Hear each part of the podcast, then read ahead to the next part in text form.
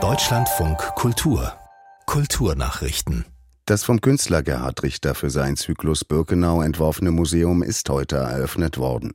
Es befindet sich in der polnischen Stadt Oświęcim, unweit der Gedenkstätte für das Konzentrations- und Vernichtungslager Auschwitz.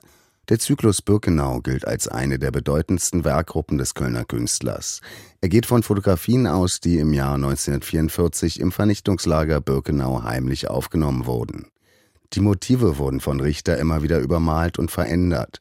Die vier Gemälde sind in den Farben Schwarz, Grau, Rot und Grün gehalten.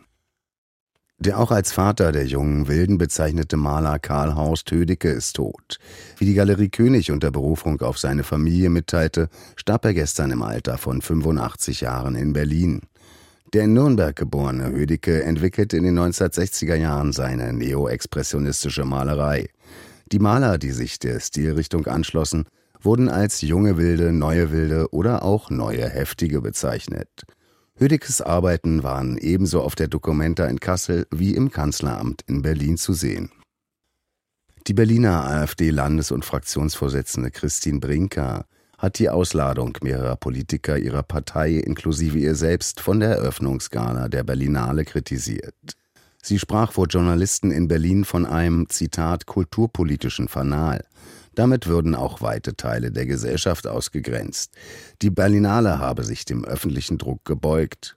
Als Mitglieder des Bundestags und des Berliner Abgeordnetenhauses waren zunächst auch AfD-Politiker zur Berlinale Eröffnung am 15. Februar eingeladen worden. Aufgrund von Einladungsquoten über Kulturstaatsministerin Roth und den Berliner Senat. Nach internationaler Kritik daran hatte die Festivalspitze aber gestern die AfD-Vertreter wieder ausgeladen.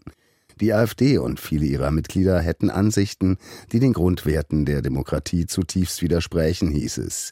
In Zeiten, in denen rechtsextreme Personen in die Parlamente kämen, wolle die Berlinale eine klare Position beziehen. Die AfD wird in drei Bundesländern vom Verfassungsschutz als gesichert rechtsextrem eingestuft.